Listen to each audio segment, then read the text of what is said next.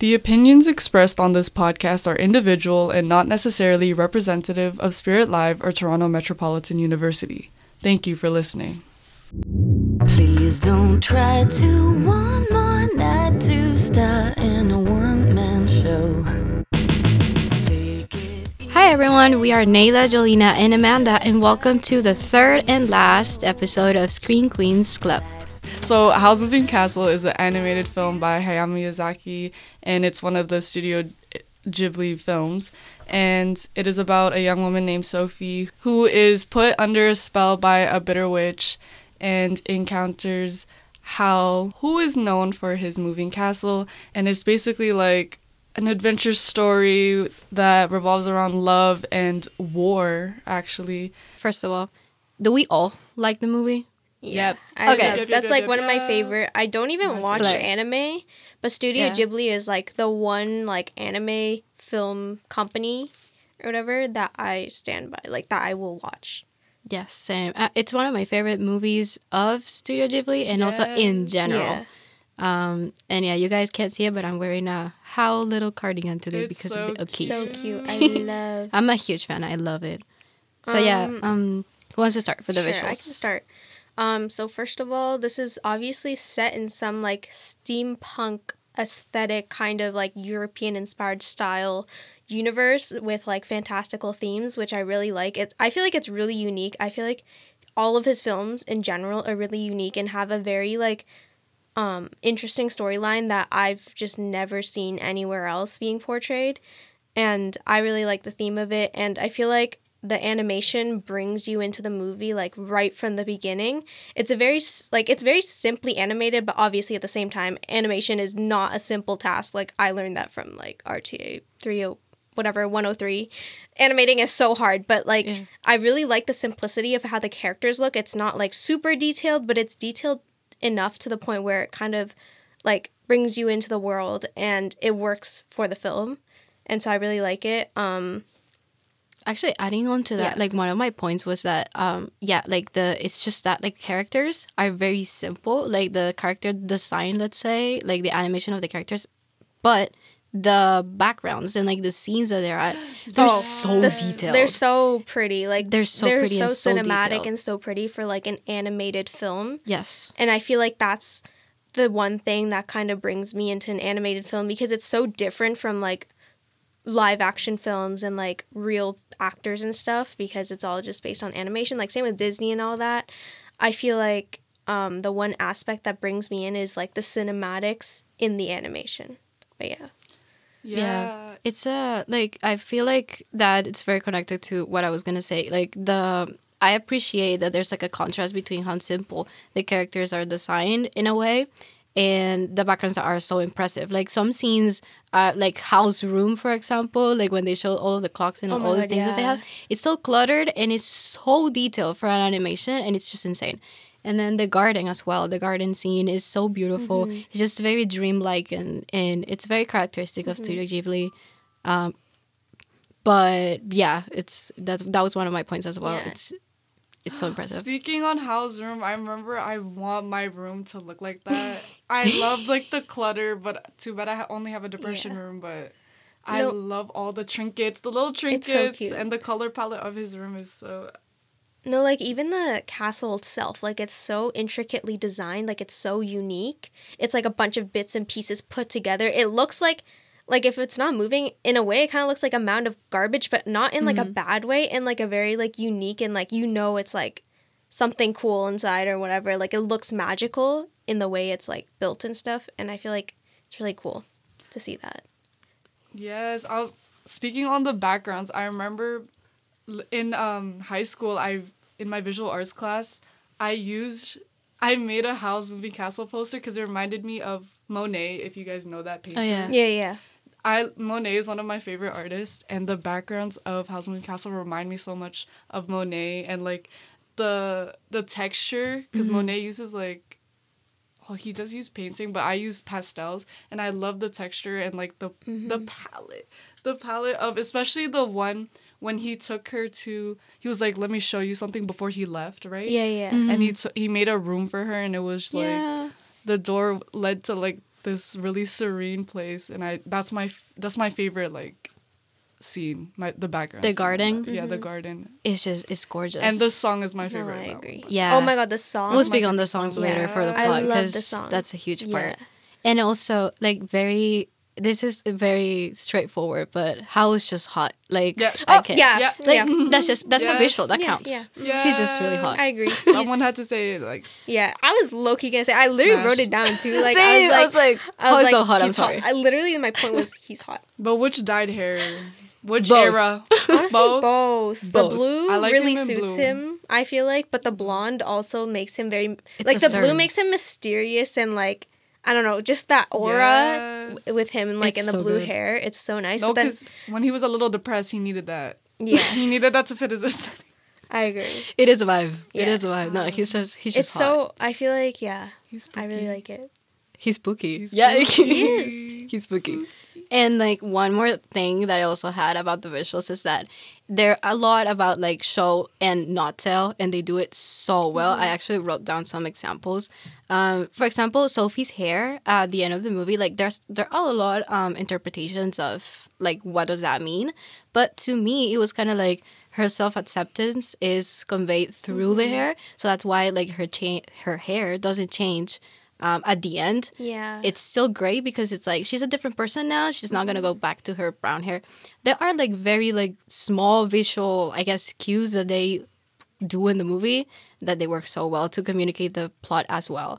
That um oh, another one that's so cute is like Calcifer because he's like he's Calcifer's literally like one of my favorite characters. Yes, I love totally. him so much. He's literally, this- bro. I have a Calcifer candle that I bought in Japan. It was like forty dollars, and my mom told me not to buy it so many times. I saw it twice. I was like, nope, this is my sign. I have What to buy it it. like? It does. It's not like an actual candle. It's like Oh. a battery powered one, but it's so cute. Like Oh, it's so cute. cute. I But it's don't like forty dollars, But like I was like, no, I just need Studio it. Like, that, that- that's so- valid.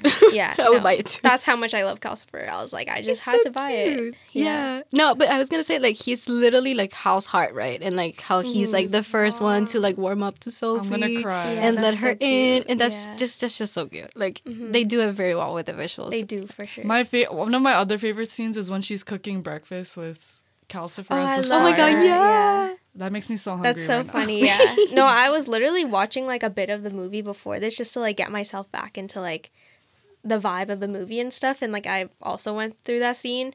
I love that scene so much. Like when they're all having breakfast, like a little family. Yes. Like it, I think it was so cute. Markl, I love him. He's so cute. He's a cute little Did you boy. guys He's so watch it adorable. in dubbed or sub? I watch in um dub. No, sorry, sub. I watch a sub because I watch everything sub. I can't Yeah. stand translations in anything. Okay, for stu- only for Studio Ghibli movies, I watched it dubbed, and But actually, Christian I, Bale as yes, Howl. The good girl thing, girl, girl. I'm screaming. Okay, that's Yeah. all I had to say. That's and so Josh valid. Hutcherson plays Markl in that. Oh, no way, yeah, what? Josh Hutcherson is the little kid. Girl, I When didn't he's know that. Yeah, that's him. Wow, I love Markl. I Markl. didn't know that either. I didn't know Yeah. that's so Menace. cute. Slay. Okay, cool. So for the plot, Jelena, you mentioned the music. I think that's like a huge part because the the the music, the soundtrack is one is like so iconic. It's, It's- beautiful, yeah. and it is it communicates like plot points as well. Like it's not just music that's just there in the background. It's so magical. It is. I love, love, love the theme song. I forgot. merry-go-round. Yeah, Merry Go Round. Yeah. Like it plays throughout the movie, and I feel like sometimes like people don't repeat like the same soundtrack throughout a movie, but I feel like it establishes like that song as like part of the m- movie, and I feel like every time I hear that song, it's like it brings me into that universe. If that makes sense. No, because Yes. one thing about Joe Hisaishi is he's gonna eat every single time in a He- Studio yeah, Ghibli he movie. does. For I want to see him live so bad. Me too. I was gonna say I that, see him in an or- orchestra and like, bruh.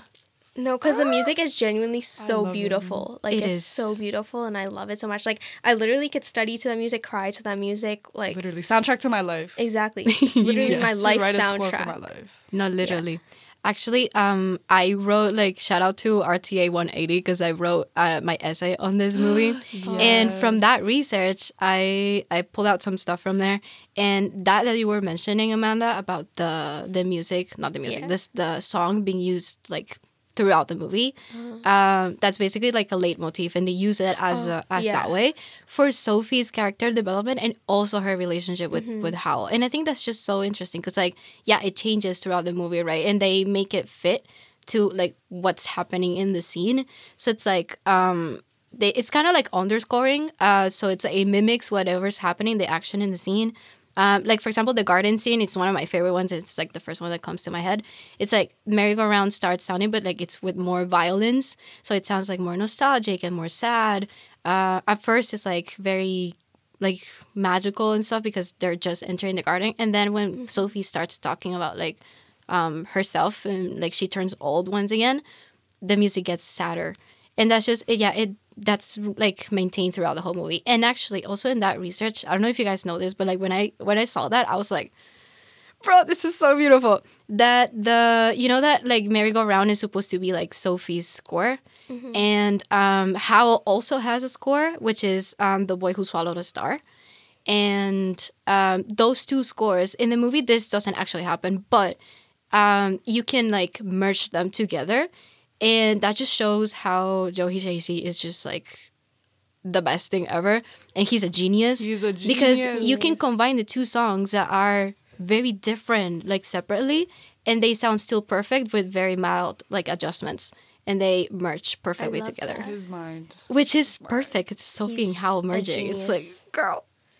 He's a genius. Yeah, I I can't. He's a a genius. genius. I didn't know that, and I wish he did that in the movie. It would have been amazing to have that combination of both themes. Yeah. But the I fact that you that. can do it, ah, No, Amazing. like I think the first moment where I was like I fell in love with Howl was literally the moment where he was like he pretended to be her escort when like she was being like berated and like catcalled by like these random men in the alley and he was like, "Oh, actually, she's with me. Sorry, like I I was late." Like I was like that's all I need. That's all I need. Literally. Literally, dream Yeah. man. Honestly, you mentioned that, Jelena. You mentioned that like the story is about war. Do you have like anything on that? War Or is no? bad. War is bad. Yeah, And men should go fight in war. That's what makes Howl attractive. No, I'm. Yeah. I forget that he goes to war, to Mm-hmm. be honest, in the film. No. yeah, he does. also there was like a theme of like like all the people on the outside like i feel like sophie in the beginning especially she was kind of in her own little world like her inside world her living her quiet life as a hat maker while like you saw her sister. Her sister was like this popular pretty girl who like seeked out men and stuff. And like i feel like there's like a common theme in the movie in general where like all the adults were like all greedy money hoarders like looking for fame and stuff. But then you can see the contrast with that like in sophie where she's like just content living her quiet life like she could want more she could have more but like she was okay with just being a hat maker and just kind of being like on the side kind of like she was under her sister's shadow but she didn't really care mm. Yeah. which i sorry Sorry. which I feel like led to that like when she did get cursed, like she quickly accepted, oh, like I'm an old woman, it's okay, like I don't mind being old, whatever. Like I feel like if in any other case if she was like, oh, her sister, she would have like freaked out and like had never accepted it, but she quickly accepted it um as like something that just like happened to like she happened to come across in her life, which she was fine with. Yeah, she yeah, she was just like like proactive, I guess. She was just like, "Oh, this happened. I'm going to try to fix it." Like I'm not going to cry about it. I'm going to try to fix it and like see what's going on. And and and yeah, what are you going to say, Jelena? No, that aspect of her character does ground um, Howl as well, because you said that her sister's like mm-hmm. Miss Popular thing. That's exactly what Howl was in his blonde era. Yeah. He was a.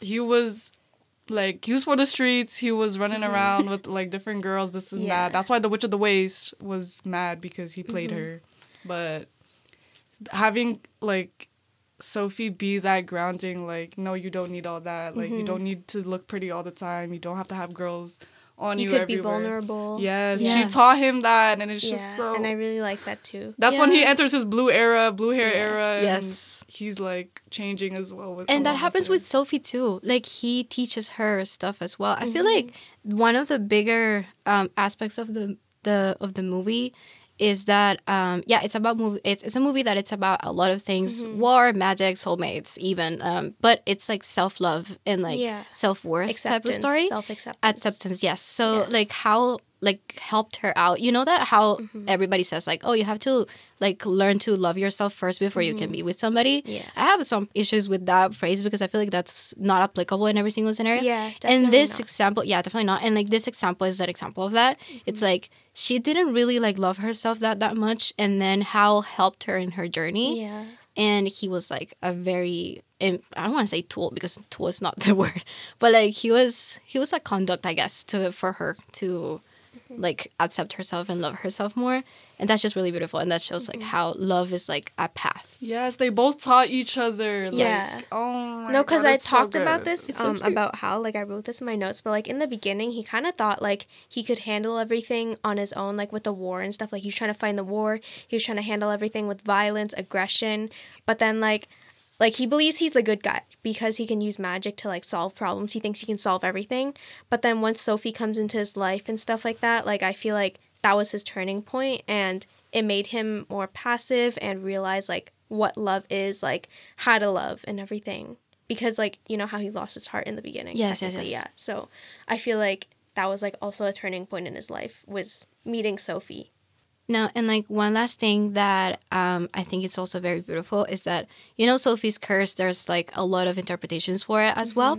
Uh, but I kind of I see it as a lot of things. But one of the things um, is like self image. Um, it's like a metaphor for like body dysmorphia in a way, because it's like she's young when she's kind to herself and when she's like allowed to be herself, allowing herself to be herself. But then she's old when she's like talking badly about herself and all of that. So it kind of mirrors like how having body dysmorphia feels like Yeah. sometimes. And I just I- that was just so Yeah. so good. Like it's just Way this better. movie is a lot about Mm-hmm. showing not telling and yeah like how we said in the visuals it's it's Mm-hmm. just so smart like it shows the script is just genius It's so good. I It's think so I have like one final thing to I feel like this kind of closes off, but I feel Yeah. like overall the movie shows like found family, which I Yes. really love. It's so sweet. Like at the It end, like everyone came together, they helped each other out, like everyone grew on each other and like helped each other develop. Like Calcifer, Markl, like all the characters, like even like they're not even the main characters, but Even the like, witch. Yeah, exactly. Like they all changed because they helped each other realize different aspects that like they didn't realize when they didn't have each other and i feel like that aspect of found family is so sweet and just so heartwarming and i feel like that's what makes his this movie really impactful to me is like found family because i feel like that's really i don't know it's really hard to f- have that these days like i don't know Yeah. like even with friends and stuff i feel like you can always have a found family and i feel like it's really cool but yeah, that's such a cute note to finish this podcast in mm-hmm. general and also this Yeah. episode that's really cute We But can yeah. talk on and on about this movie. Oh, no, Literally. yeah, sure. we don't have enough time for Yeah. it unfortunately but yeah watch this movie if you have never watched it. That's the conclusion. Even if you're not into anime this is the one Yes. movie like you just have to watch. Like you don't have to be into anime to watch this. Just watch it in dub for it doesn't really matter to be honest but i feel like this is the one movie i would recommend watching if anything as someone who's not into anime. No Yes. offense. And if you're if you're into anime you're gonna love it even more. It's just an, an addition. Um, that's a wrap i guess for today's episode. I guess it's a bit shorter but that's all the time we have for today. So um, we won't be seeing you guys in the next episode unfortunately as this is our last one but we hope you guys enjoyed our few episodes of our movie reviews and um, maybe we'll see you guys again in the future. Thank you for listening. thank you for Yeah, thank listening. you. Bye. bye